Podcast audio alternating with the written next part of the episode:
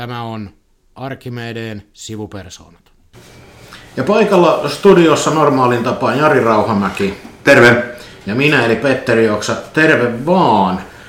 Nythän meillä on sellainen tilanne, että meillä työehtosopimusten parasta ennen päiväykset menivät tuossa lokakuun lopussa umpeen teknologiateollisuuden alueelta ja ICT-alalta. Ja nyt pohditaan sitä sitten, että miksi näin kävi, mitä nyt tapahtuu ja mitä me haluamme saavuttaa.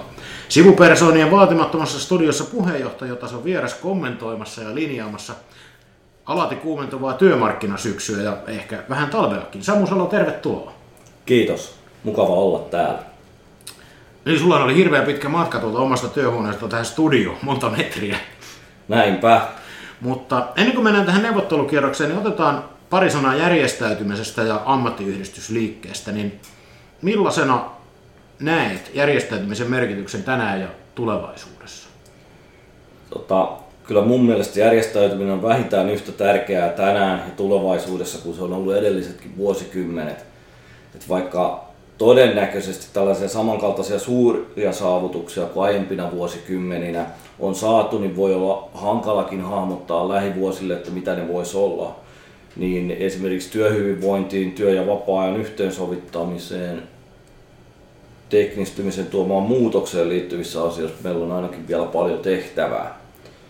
Ja jos me mietitään tätä järjestäytymistä, tähän on lähtenyt siitä perusasetelmasta pääoma- ja työntekijän välisestä eh, ikään kuin ristiriidasta, ja sehän ei ole kadonnut mihinkään. Ehkä voidaan sanoa, että se on liudentunut tässä viimeisten vuosikymmenien aikana. Mutta toisaalta, jos katsoo nyt tätä viime viikkoja ja työnantajien esittämiä testavoitteita, niin tuntuu siltä, että me ollaan palaamassa ikään kuin lähtöruutuun johonkin 5-60-luvulle tässä Suomen maassa. Niin sun mielestä ei, ei tarvi ajatella sillä tavalla, että ammatillinen järjestäytyminen oli joku tämmöinen vasta teollistuvan maailman juttu, missä järjestäydyttiin puolustamaan etuja. Et kun monihan sanoi, että kyllähän nämä yksilöt nyt hoitaa itsellensä paremmat sopimukset, niin sä näet selkeästi, että näin ei vieläkään ole.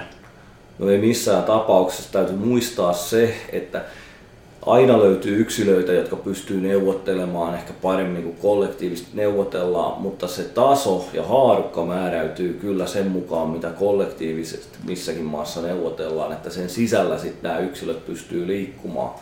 Ja tota, eikä on hyvä muistuttaa kuitenkin siitäkin, että työntekijöiden järjestäytymisestä hyötyy merkittävästi myös työnantajat ja sehän usein tuntuu jäävän aika pienelle huomiolle Samoin kuin sitten se puoli, että työnantajistahan valtaosa on myös järjestäytynyt ja hyödyntää sitä merkittävällä tavalla omassa toiminnassaan.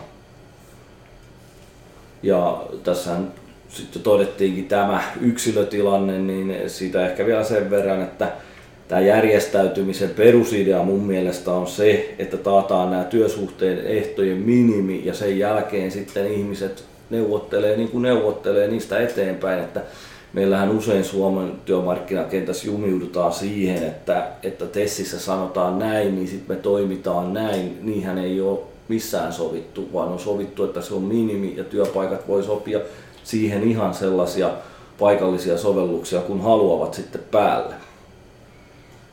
No nyt tässä kuitenkin järjestäytyminen on haastettu ja tämä tavallaan järjestäytyminen on paljon muutakin usein kuin tämä pelkkä edunvalvonta ja siihen liittyvät asiat, niin miten insinööriliitto tavallaan tähän tulevaisuuteen, missä järjestäytymistä kyseenalaistetaan, sitten meillä tulee näitä uusia työmuotoja ja varmaan koko tämä järjestelmä on jonkinnäköisessä murroksessa, niin miten insinööriliitto tähän haasteeseen vastaa? No joo, tämä onkin hyvä, hyvä näkökulma, että mun käsitys on kyllä se, että Insinööriliitossa on järjestäytynyt tosi paljon ihmisiä täysin muilla perusteilla kuin tämä työehtosopimuspohjaiset asiat. Ja, ja tota, niin, niin tämmöinen ammatillisaatteellisuus on vähintäänkin yhtä tärkeä meidän liitossa. Se on ikään kuin tällainen toinen peruspylvästävä työehtosopimustoiminnan lisäksi. Ja, ja tota, lähtee siitä kautta liikkeelle, että mitä me nyt tehdään ja miten me pyritään niin kuin parempaa tulevaisuutta tekemään, niin mehän, meillä on paljon näitä erityyppisiä jäsenkyselyjä eri asioista, jotta me pystytään ajan hermolla siitä, mitä jäsenkunta haluaa. Ja jäsen on keskiössä Insinööriliiton toiminnassa. Ja sitten jos, jos me tarkastellaan näitä että mitkä mahdollisesti tulevaisuudessa on tai nykypäivänä näitä tärkeimpiä niin kuin liiton tehtäviä, niin kyllähän sieltä tulee ehdottomasti tämä urapalvelut on ihan keskeisiä. Me nähdään, että yhteiskunta ei pysty tuottamaan sellaisia palveluita korkeasti koulutetuille laajemminkaan kuin mitä olisi syytä saada. Ja, ja niitä sitten nämä alakohtaiset liitot erittäin hyvin tuottaa tällä hetkellä sekä yksinään että yhteistyössä keskenään. Nämä on myös erittäin kustannustehokkaita yhteiskunnan kannalta. Tämä on selkeä asia. Sitten tuota, tällaiset ikään kuin verkostot oman alan asioista, niin uskon, että ne tulee kasvattaa merkitystään, vaikka nyt onkin ikään kuin edetty tällaista individualismi kautta. No onko sillä eroa, kun sanoit noissa tutkimuksissa, että iän mukaan, että haluavatko nuoret jotain muuta kuin esimerkiksi vanhemmat jäsenet? Että onko se, näkyykö semmoista tutkimuksissa?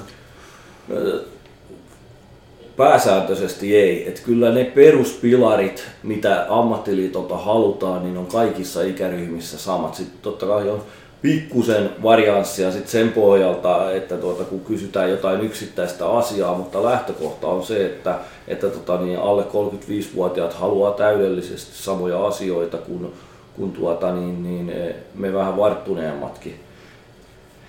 Jos tätä järjestäytymisastetta yleisesti kommentoin, niin, niin, niin insinöörien järjestäytymisastetta, tekniikan alan ammattilaisten järjestäytymisaste Suomessa ei pitkään aikaan ollut mitenkään erityisen korkea.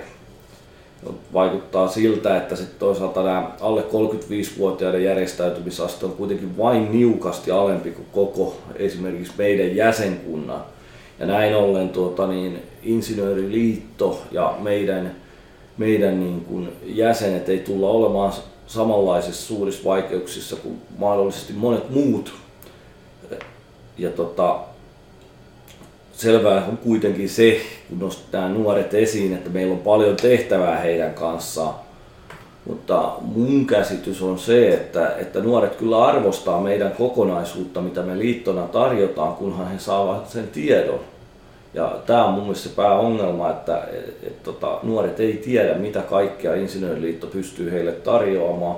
Eli me tarvitaan raakaa kenttätyötä, niin kyllä niitä hedelmiäkin siitä syntyy. Kyllä raasta kenttätyöstä onkin oikeastaan aika hyvä siirtyä tähän sopimuskierrokseen. Se jotenkin kuulostaa myös siihen liittyvältä asialta, mutta mitäpä mietteitä on siinä, että meillä meni sopimukset umpeen ja ei saatu uusia tehtyä, niin mitäpä ajatuksia tämä herättää? No tota, ensimmäisenä täytyy sanoa, että mä en ole yhtään yllättynyt, että näin kävi. Tämä oli mun mielestä taistettavissa jo alkuvuodesta. Työnantaja oli täysin halutun neuvottelemaan niin tosissaan ja se kierroksen lähtökohdat oli sen näköiset, että en ole, en ole yllättynyt, että näin kävi. Se, että miksi työnantaja sitten on haluton neuvottelemaan, niin se on tietysti jonkin kaltainen mysteeri ainakin mulle näyttää siltä, että työnantaja halusi tehdä ensimmäisen sopimuksen jonkun muun kuin YTNn kanssa tai meidän kanssa. Ja työnantaja on tietysti ilmoittanut sitten niin kuin edellisellä kierroksella, että he suojelee sitten tätä päänavaajaa. Ja mun oma näkemys on se, että tämä johtuu siitä, että, että työnantajalla ei ole mitään järkiperusteita sen kummemmin kuin kilpailukyky- tai tuottavuusperusteitakaan olla korottamatta merkittävästi enemmän insinöörien muiden tekniikan alan ammattilaisten palkkoja, niin sen takia he ei halua tehdä sitä meidän kanssa sitä avausta, koska he ei pysty perustelemaan alhaisia korotuksia, niin he mieluummin tekee sen jonkun kanssa ja sitten vetoo tällaiseen yhteiskunnallisiin rakenteisiin, että pää, päänavaaja on suojeltava. Sä, sä voisit Petteri nyt muuten vähän kuulijoille kertoa, että mitä se tarkoittaa, kun sopimus meni umpeen ja ollaan sopimuksettomassa tilassa, niin Joo, se avaapa vähän sitä. Näin, näin voi tehdä, mutta tuohon mitä Samu sanoi, Samu sanoi, niin voisi kuitenkin, on hyvä korostaa sitä, että mehän yritettiin aivan loppuun saakka mm. neuvotella täysillä, koska totta kai meidän lähtökohta on koko ajan se, että sopimukset syntyy joka tapauksessa mm. neuvottelemalla, vaikka tässä myöhemmin tulisi jotain vahdytustoimenpiteitä, niin senkin jälkeen se ratkaisu syntyy neuvottelemalla. Ja kaikki pitää yrittää ja kyllä se lopulta jäi sen toisen osapuolen tahdosta kiinni. Mutta nyt kun ne sopimusten voimassaolo on päättynyt, niin tässä voi sanoa, että ensinnäkin, että ei mitään hätää, että työehtosopimuksen määräyksiä sovelletaan edelleen ihan samalla tavalla kaikkiin niihin, joihin niitä on tähänkin saakka sovellettu. Työehtosopimuksissa on tämmöinen niin sanottu jälkivaikutus, eli kun sä oot ollut sen tessin piirissä, niitä ehtoja sovelletaan suhun edelleen. Et sit siinä tilanteessa, jos uusia sopimuksia ei pitkän ajan kuluessa synnykkä, että kaikki uudet työntekijät tai jos ihmiset vaihtaa työpaikkaa, niin silloin niitä tessejä ei enää ole pakko soveltaa. Et alkuvaiheessa, jos nyt tulee vaikka marraskuun toisella viikolla uusi työntekijä, niin eiköhän työnantaja häneenkin sovella työehtosopimusta, mutta sitten taas oikein pitkän ajan kuluessa sitä kauttahan se rapautuisi ne työehdot pois. Ja meillähän on nyt tässä näiden meidän kahden teknologiateollisuuden alan osalta tämä niin kutsuttu lautakuntavaihe käynnissä, että meillä on tämmöinen erikoisuus kuin sovintolautakunta, joka siellä sitten pitää hakea ratkaisua näin meidän erimielisyyksiin ennen kuin me siirrytään siihen kohtaan sopimuksetonta tilaa, jossa työrauhavelvoite ei ole enää voimassa. Ja se taas tarkoittaa sitten sitä, että kun työrauha ei ole enää, velvoite ei ole enää voimassa, niin voidaan ottaa harkittavaksi ja päätöksentekoon erilaiset työtaistelutoimet, joilla voidaan vauhdittaa neuvotteluja kohti lopputulosta. Se, meidän osalta se aika alkaa sitten tuolla marraskuun puolivälin jälkeen, jolloin voidaan pohtia sitä, että onko syytä, syytä ja tarvetta antaa työtaisteluvaroituksia.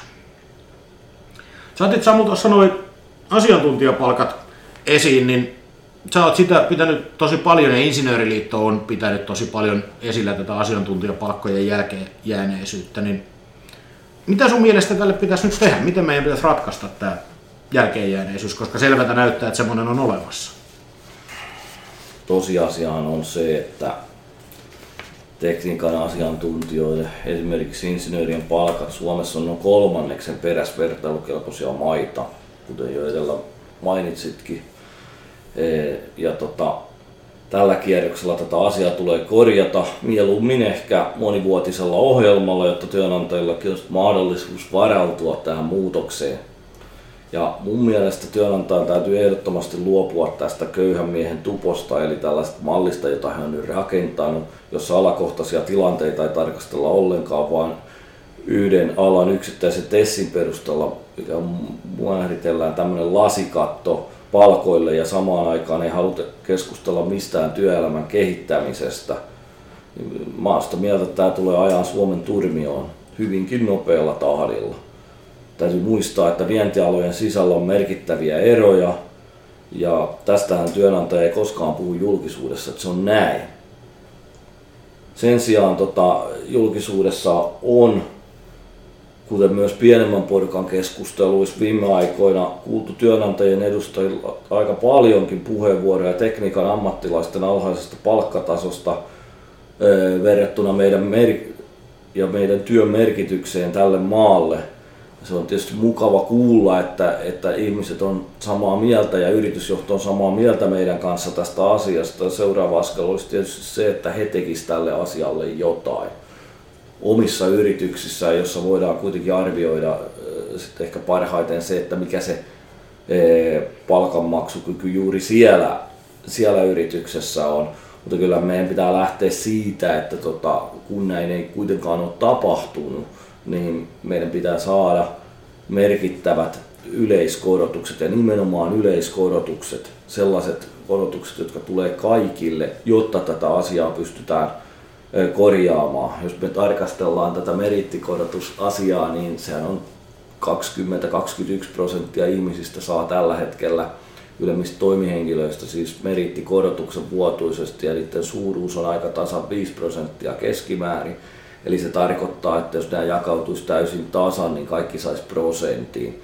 Ja sehän ei ole mitenkään paljon kyllä verrattuna myöskään sitten meidän kilpailijamaihin.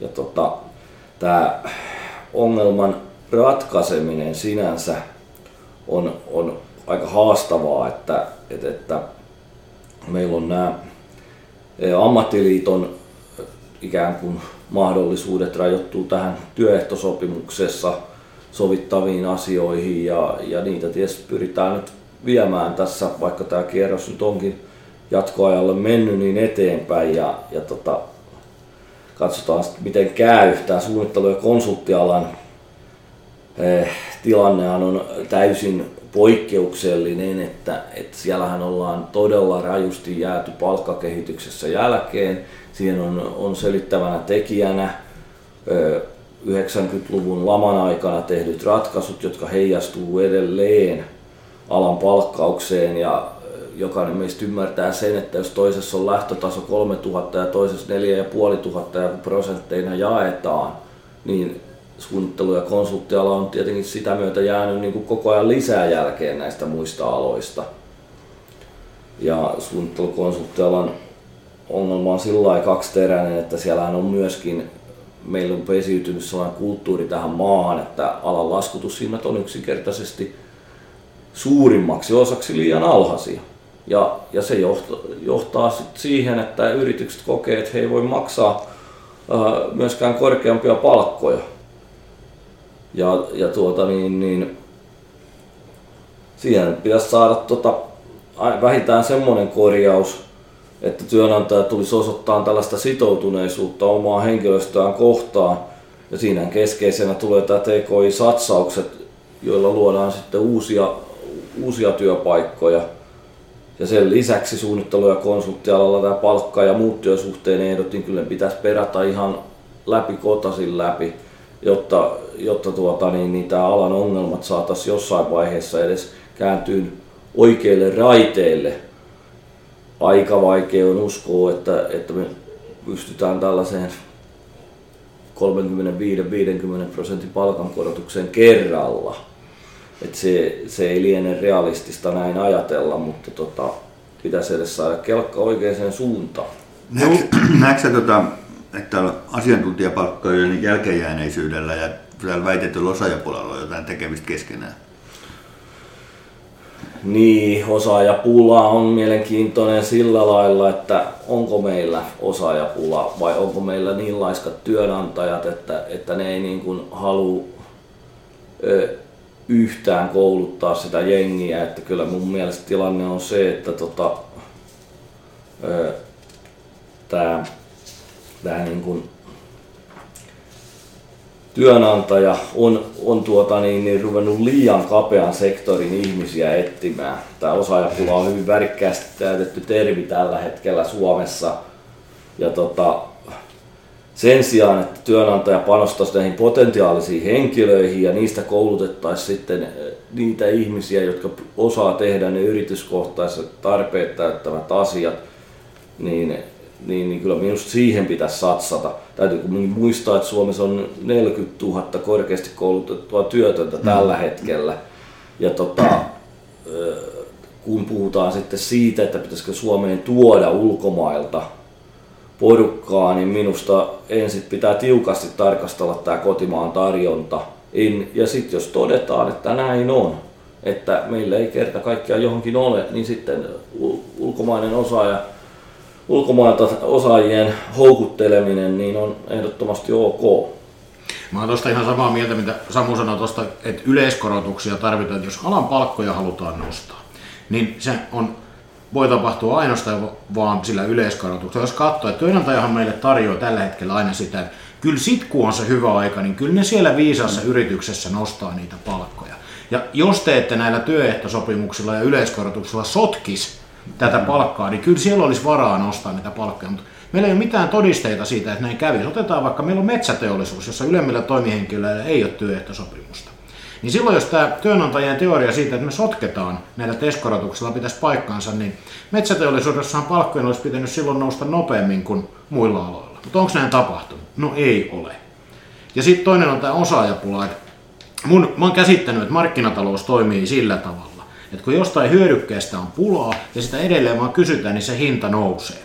Että jos näistä osaajista olisi todella ihan sellainen pula, kun nyt väitetään esimerkiksi siellä suunnittelualalla, hmm. niin silloinhan markkinatalouden sääntöjen mukaan niiden, niiden palkkojen olisi pitänyt nousta jyrkästi. Varmaan yksilöpalkat on osin noussutkin, mutta kokonaisuutena ei. Että niin kuin jos, että pitäisi päästä tosiaan edes liikkeelle. Mutta työnantajahan tarjoaa meille sitten kustannuskilpailukykyä ja paikallisuuden lisäämistä. Et se on niinku heidän nää, niin ollaanko me nyt sitten, me vastustetaanko me tämmöistä kustannuskilpailukykyä ja paikallisuuden lisäämistä? Mitäs sanot? no, tota, Ää, riippuu siitä, mitä tota, niin, sitä kustannuskilpailukykyä halutaan parantaa. Että jos se tarkoittaa palkkojen leikkaamista tai jäädyttämistä, niin voi tietenkään missään tapauksessa olla samaa mieltä.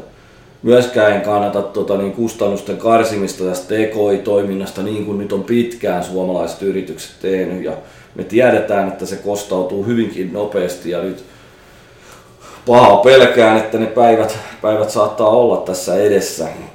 Mutta sitten taas, jos, jos tuota, niin kustannuskilpailukyvyllä tarkoitetaan sitä, että halutaan panostaa prosesseihin, hakea tehokkuutta sitä kautta, niin se on erittäin suotavaa. Samoin kuin töiden automatisointi, niin että robotit tekee sellaiset työvaiheet, jossa ne on ylivertaisia ihmisiin nähden, niin ehdottomasti kyllä kannattaa tällaista kustannuskilpailukykyä. Mehän ollaan tätä Tätähän me ollaan tarjoltu, että tämän koko työajan pidennyksen näihin kikitunteihin liittyvän ongelman voisi olla tuottavuusohjelmalla ratkaista, kun se tuottavuushan on se kustannuskilpailukyvyn toinen puoli.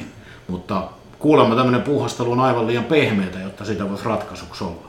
Mikä on mielestäni aika hämmentävää, kun tuottavuushan se vasta kovaa ydintä on. Joo, no sitten varmaan voidaan keskustella lisääkin tuota, niin, niin, tuosta asiasta, mutta tota, sitten tämä aito paikallinen sopiminen, niin, niin, niin musta se aito paikallinen sopiminen on ehdottomasti hyvä asia.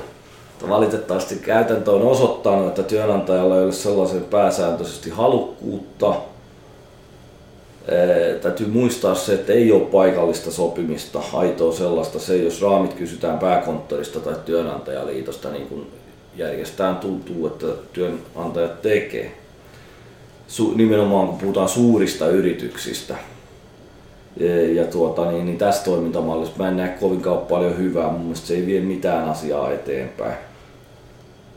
Joo, ja tätä vastustetaan aika, mä voin kertoa tältä kierrokselta, en nyt sano mikä pöytä tai mikä sopimus, mutta yksi aika iso sopimus. Niin tota, siellä oli semmoinen kohta, kun me keskustellaan uuden työaikalain soveltamisesta ja siitä tulevasta paikallisesta sopimisesta. Ja me haluttiin sinne lähemmäksi työaikalakia ja sitten niin kuin siitä jatkot, että soveltaa sitten paikallisesti, että miten näissä asioissa mennään. Ja kysyttiin, että miksi tämä nyt ei työnantajille maistu. Mä sanoin, että no kun teille saisi ne luottamusmiehet voisi sitten, kun jo niin olisi tämmöinen asia, minkä se työnantaja haluaa, niin ne rupeisi koplaa näitä asioita siellä paikallisesti yhteen. Eli niin kuin vastaus, että, niin kuin, että ei luoteta tähän, että me sovittaisi aidosti, että jos meillä olisi kerrankin jotain, mitä työnantaja saattaa haluta.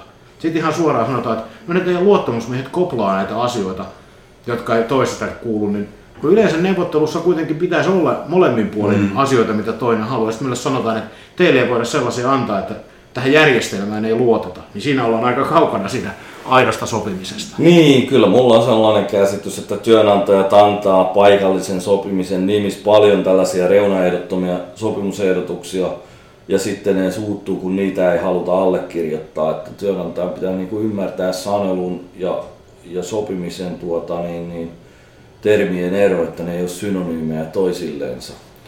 Tota, tästä kilpailukykyasiasta niin kuin ylipäätään, niin, niin, niin työnantajahan puhuu aina suhteellisesta kilpailukyvystä ja sen merkityksestä. Ja mua on pitkään hämmentänyt se, että, että tota, ne on niin kuin ikään kuin sitä mieltä, että se millä tasolla ollaan kilpailukyvyssä ei ole työnantajan mielestä niin merkityksellistä kuin tämä suhteellinen.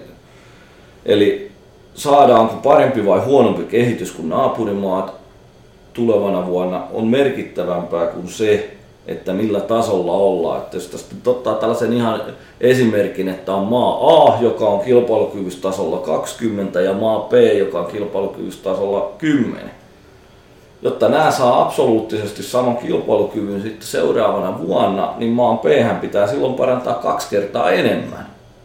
Ja tämä niin kuin unohtuu ihan täysin tästä keskustelusta. Nimenomaan, että, että tämä ero pysyy samana. Ja kun Suome, tota niin, Suomen asemasta kaikkien maiden joukossa ei, ei työnantajat ei halua ollenkaan keskustella, että missä Suomi on näin, tässä niin kuin kilpailukyvyssä, kun absoluuttisesti tarkastellaan koska silloinhan tämä totuus paljastuisi tästä näin, että meidän tilanne ei ole ollenkaan niin huono kuin he väittää. En mä sitä sano, että, tota, niin, niin, että ei meillä parannettavaa ole, mutta minusta työnantaja antaa täysin suhteettoman huonon kuvan tästä näin. Ja mulla on tämä oma lempiesimerkkikin tästä asiasta, en tiedä sopiiko se nyt tähän podcastiin, tuota, niin, niin kun on nämä kaksi pikajuoksijaa.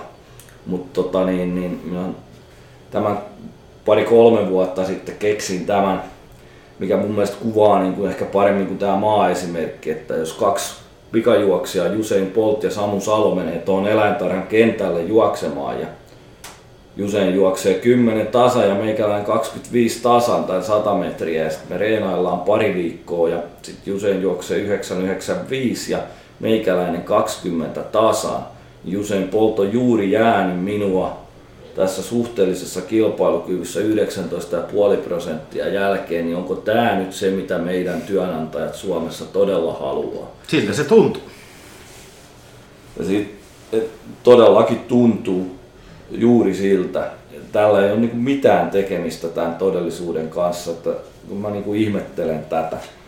Mutta kyllä sitä kilpailukykyä pitäisi niin kuin Suomen kaltaisessa maassa ylläpitää ennen kaikkea tekemällä parempaa laatua kuin muut, jolloin se tuotteen hinta ei olisi niin ratkaiseva. Että, ja tuota, niin, niin, mun mielestä tähän Suomen pitäisi satsata, mutta toisaalta tuntuu, että työnantajien näkemys on niin kuin aivan toinen, että jos kuuntelee heidän juttujansa tältä neuvottelukierrokselta, niin tuntuu siltä, että Suomessa kustannukset pitäisi saada Romanian tai Intian tasolle – ja niillä tuotteilla ja palveluilla sitten, mitä sillä saadaan tuotettua ja tehtyä, niin niillä sitten kilpailla maailman markkinoilla, niin kyllä mä en kerta kaikkiaan voi käsittää tätä työnantajan lähestymistä tähän asiaan. No se on kyllä tämä laatukilpailukyky on ylipäätään, mä en ymmärrä miksei sitä puhuta, että jos otetaan vaikka joku suomalainen menestykäs vientituote, vaikkapa Ponssen metsäkoneet, niin ei niiden kysyntään, jos työn hintaa muutetaan vaikka 5 prosenttia, niin mä en usko, että se vaikuttaa niiden kysyntään millään tavalla. Tai kuinka monta metsäkonetta Ponssa saa kaupaksi. Koska ei sillä ole mitään merkitystä. Paljon enemmän on kysymys sillä, että missä niin tilassa on maailman metsämarkkinoita, että kuinka paljon niitä harvestereita tarvitaan. Ja siinä sä pärjäät sillä, että sulla on se paras alan tuote. Koska nytkin markkinoilta löydät halvemman harvesterin jonkun muun tekemänä. Miten mm. tota, näihin, palataan näihin neuvotteluihin, miten nyt tästä eteenpäin mennään? he hyvät herrat? Joo, se onkin vaikea kysymys kyllä, että, että juuri nythän se näyttää siltä, että nämä palikat ei oikein lähiaikoina ole liikkumassa minkään suuntaa. Ja tota, öö, ehkä tästä tul, tosiaan edelleen olen sitä mieltä, että johtunee siitä, että työnantaja haluaa jonkun muun kanssa tehdä tämän ensimmäisen sopimuksen – mun mielestä se, mitä, mitä nyt tota, niin, niin jäsenet vois tässä kohtaa tehdä, niin eh, työpaikoilla pitäisi käydä tätä keskustelua siitä, että minkälaisia epäkohtia juuri meidän työpaikalla on. Ja sitten tämä yleinen tyytymättömyys tähän palkkatasoon tai muihin työsuhteen ehtoihin, niin se pitäisi tuoda jatkuvasti keskusteluissa esiin työnantajalle. Niin ne on ne asiat, joita, jota niin kuin jokainen meistä voi tehdä ja olla mukana sitten tässä veneessä viemässä tätä yhteistä asiaa eteenpäin. Joo, eikä sit, koska viime kädessä se on kuitenkin sillä tavalla, että sit jos ollaan siinä tilanteessa, että pelkästään neuvottelemalla ei sopimuksia synny, niin sitten tulee vakavasti harkittavaksi ne muut toimenpiteet. Ja viime kädessä on kysymys sitten testoiminnassa, että se on voimalaji. Että jos ei argumentteja kunnioiteta, niin sitten kunnioitetaan voimaa. Ja sitä voimaa ei, jos ei jäsenistä ja muutkin alalla työskentelevät on laajasti valmiita toimenpiteisiin, jos sellaisiin päädytään. Hmm, ja minusta on hyvä jokaisen niin kuin muistaa se, että, että meidän velvollisuus on puolustaa näitä työehtosopimuksia, koska ne on niin paljon parempia kuitenkin kuin nämä laki. Että jos me mennään siihen, että tuota, niin, noudatetaan sitten lakia, jos, jos rapautuu tämä, niin kuin Petteri tuossa alkulähetyksestä kertoi tästä, mitä tapahtuu, jos ei ole työehtosopimusta, niin, niin, niin kyllä se laki on niin, niin huono verrattuna tota, näihin tesseihin, että ei, ei meillä ole mitään mahdollisuutta niin kuin lähteä siitä, että me annetaan näitä työehtosopimuksia ikään kuin pois. Ei, ja, ja pitäisi tosiaan niitä asioita päästä edistämään, mitä Samu varsin ansiokkaasti on tässä esitellyt. Mm, et kyllä mä, mun näkemys on se, että IAL tulee ajamaan näitä sopimuksen saamista kaikilla käytettävissä olevilla keinoilla.